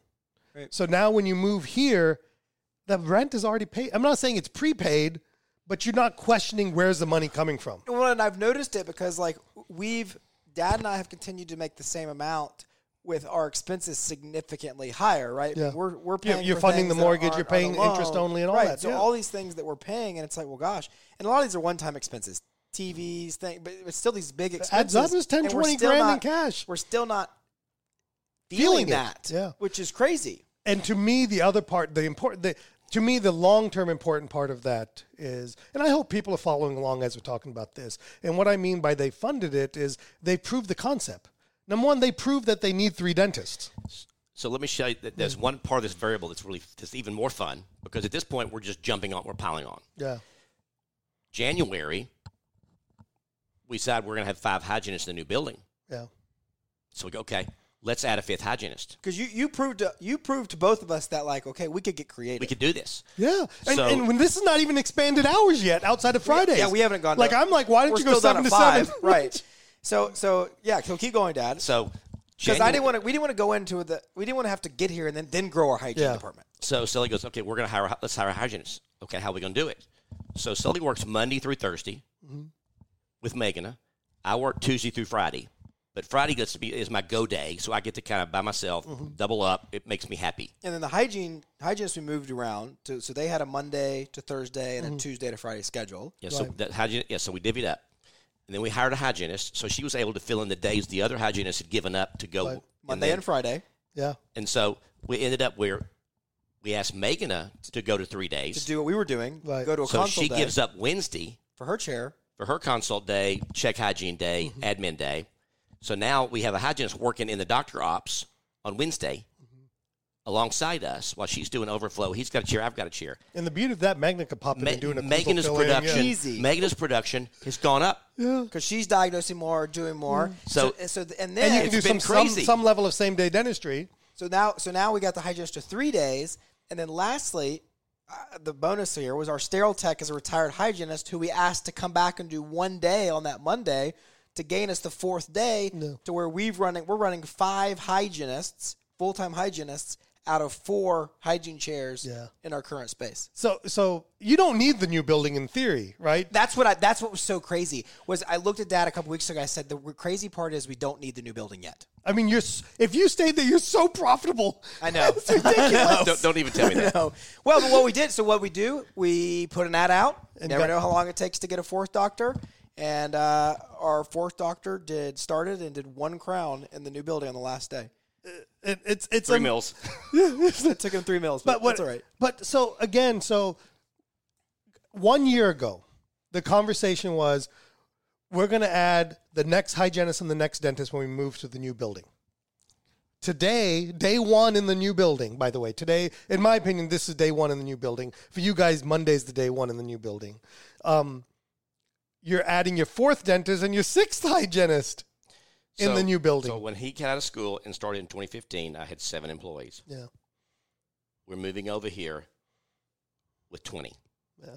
We were we're out. Of, we were so backed up in that building. You literally, we were there was a line for the bathroom. Well, you have to go through the consult room to get to the bathroom, but yeah. I mean, it was. We had we on some level we kind of peaked too soon. Yeah. a month or two too soon. And and so to me the whole point in bringing all of this up is is don't ever hinder your growth don't wait to go through the process and you may have gone through the process and said it didn't work and so now to me there's a level of critical thinking and creative thinking that that's been instilled that no matter what, the answer is not it can't work. All right, let me see how it would work. And in my opinion, your your your dental lifestyle is better because now you're hustling three days a week instead of four days a week. You have a day where you're planting lots of good seeds. So many seeds. you know, and and you've you've moved here and you've proven how you're going to pay for it. And and what's lost in all of this is now because as we all any of us that have ever built anything new or built something what we all know is there's always cost overruns or areas where we make like all right let's let's cheap out on that or let's not do that right now. And so along the way as you're hitting three three one three two three three three four whatever the numbers are you're like okay we can make that decision. We can we can go ahead and fit 10 chairs. Hey we can go ahead and finish this space. We can go ahead and have this luxury. Well, that flexibility, and I, and I have a, I have a saying that I say to the team all the time, same time is, I won't let, I won't let spending money inhibit our growth. You know, and, and so and that may be that may be adding a new X-ray sensor. Yep. The minute I hear that we're having a bottleneck, mm-hmm. Get it. Get the X-ray sensor. The minute I hear we're having a bottleneck with this, you know, whatever it is, I get it. We just we refuse to be getting our own way yeah on on some level with some of those things. It's crazy. it's an amazing story and i hope that you listen to this whole thing and i know it's long and there's some ups and downs and peaks and valleys in every story but there is so much good stuff in this no matter where you're at in your career whether you're solo and you want to bring in an associate what rick and i talked about at the beginning is so important whether you're an associate, thinking about where you want to go, what kind of practice you want to be in, there's so much in there for you. Whether that you're an associate, how you want to succeed and really integrate yourself into a practice, there's so many lessons there. As your as as an owner who maybe hasn't funded retirement as well as they should have, there's some lessons there. You know, there, there's so many lessons along the way of how to become a good partner, where you have to, you know, where's the give and take in all of this. The the mindset of replace yourself, you know, learning to to get more stuff, lear- learning to add and subtract to your to your building and and then proving the concept before you get there. Why wait to be successful? You know, wh- whether it's the you know dollar, you know dom- decimal point versus comma thinking. There's there's so many lessons of the things that we're teaching at 3D dentist, and that's what I try to get across. And it's not self-serving in a sense. I try to get across to people is just just be just. There's so much value in the in the mindset of just just just thinking it through. Critical thinking is what I keep calling it. Thinking through what would it look like to make that work. And so instead of moving in here at two and a half or three million in revenue, you're moving in at four million in revenue. You're gonna you're gonna quadruple at six x your rent plus more, and you won't feel it. And and it's a testament to number one, it's a testament to you, Rick It is. It really uh, is. it- to to the mindset. I mean, I, I want to. I, I don't. I don't mean this in any disrespectful way, but I want to go through Al-Anon just so I can get, so I can learn that. I mean, that, because I need that because I'm I'm and, and I say this very very very proudly and and not so proudly. I'm not where you guys are at because I don't have your dad's mentality. That that that difference in our men that because I was you in 2011 is probably me today mentally. and we joke all the time. If if I came to work for you five years would, ago, we would have failed. Completely One failed. thousand percent, we would have failed. If tons came- of talent. yeah. If you came More- to work for me today, we we do Still- amazing. No, we Well, do, oh, yeah, yeah, yeah, yeah, yeah. Yeah, no, I we totally do- agree with you. Totally agree with you. Yeah, we'd butt heads for Our- sure, Our but- perception's different yeah, now. yeah. probably because of of of some a lot of what being around him. yeah. I would be so much farther along if I had your mentality. Thank you. I, I really would. I'd be double where I'm now, and I've done pretty well, you know. And, and uh, uh, it's it's such a testament to you. And people think it's easy to bring in your your your your your, your son, daughter. People think it's easy to Oh, buy. con- consultants told us war stories, yeah. Well, didn't they? you think it's easy to buy land from family members? Yeah. You think it's easy to build a building next door to where you're at? I would say that's a negative because every free moment you get, you we want to be over here. here. Do we were? There were Right. times where like they're like, dude, you have to come back. There's this, you There's know, a patient in there's, the there's some benefit of out of sight, out of mind a little bit, right? So, so many things that I just come here and I'm so So daggone happy for you guys and so proud of, of you, Rick. I'm so proud of you. Oh, my God. And uh, Sully, I'm a little proud of you too. Thanks, So. So anyway, thank you guys for tuning into this very long episode. I hope So we get to me- keep this episode forever. Point, uh, yes. and it's just a rewrap for, from my, my standpoint. We got here because we continually invested in ourselves and technology. yeah. When Sully got here, I pushed him in CE and technology. He pushed me farther in CE and technology. We continued to push that envelope, and that's what really got us to that next level and then Yeah. the next level. I always say technology is just a prop to help you make things easier. You know, cone beam's a prop for me to talk about sleep apnea. Cone beam's a prop to help me talk about dental implants. Cone beam's a prop to help me talk about missing dentistry. You know, technology. You know, pictures like even things like the stupid TVs, the vertical TVs. It's a prop to have you know to Yeah, it's all it subliminally have Yeah. conversations with patients. You know, mirror a hand mirror is a prop. You know, to help make discussions easier. It's it's technology makes things easier you ultimately still have to kick the door open and, and make it happen. So, everybody, thank you so much for tuning in to such a long episode. Uh, who knows what'll come to it? If nothing else, Sully and Rick will have a memory for a lifetime and Thank for you. next generation. So, Thank you. Thank you guys so much. Hey, podcast family, T Bone here. Are you a dentist looking to elevate your practice and profits? Then pay close attention. Introducing the 3D Business Mastermind, the dental business coaching program designed for dentists who want to see real results. I've walked the path of practice ownership for nearly 25 years. I know your challenges, I felt your pain. This is your opportunity to overcome the chaos, the busyness, and the financial frustrations of owning a dental practice. Imagine a dental practice where your appointment book is highly productive, doing the dentistry you enjoy, your team is self motivated, and your profits keep climbing. That's what the 3D Business Mastermind is all about. In this exclusive mastermind, you'll join a league of ambitious dentists driven to elevate their practices. You'll gain access to proven strategies, personalized coaching, and a community that understands your journey. So if you're ready to supercharge your dental practice and enjoy the success you deserve, visit www.3d-dentist.com and take the first step towards a brighter future in dentistry by filling out the 3D Business Mastermind application. Now, let's get to this week's episode.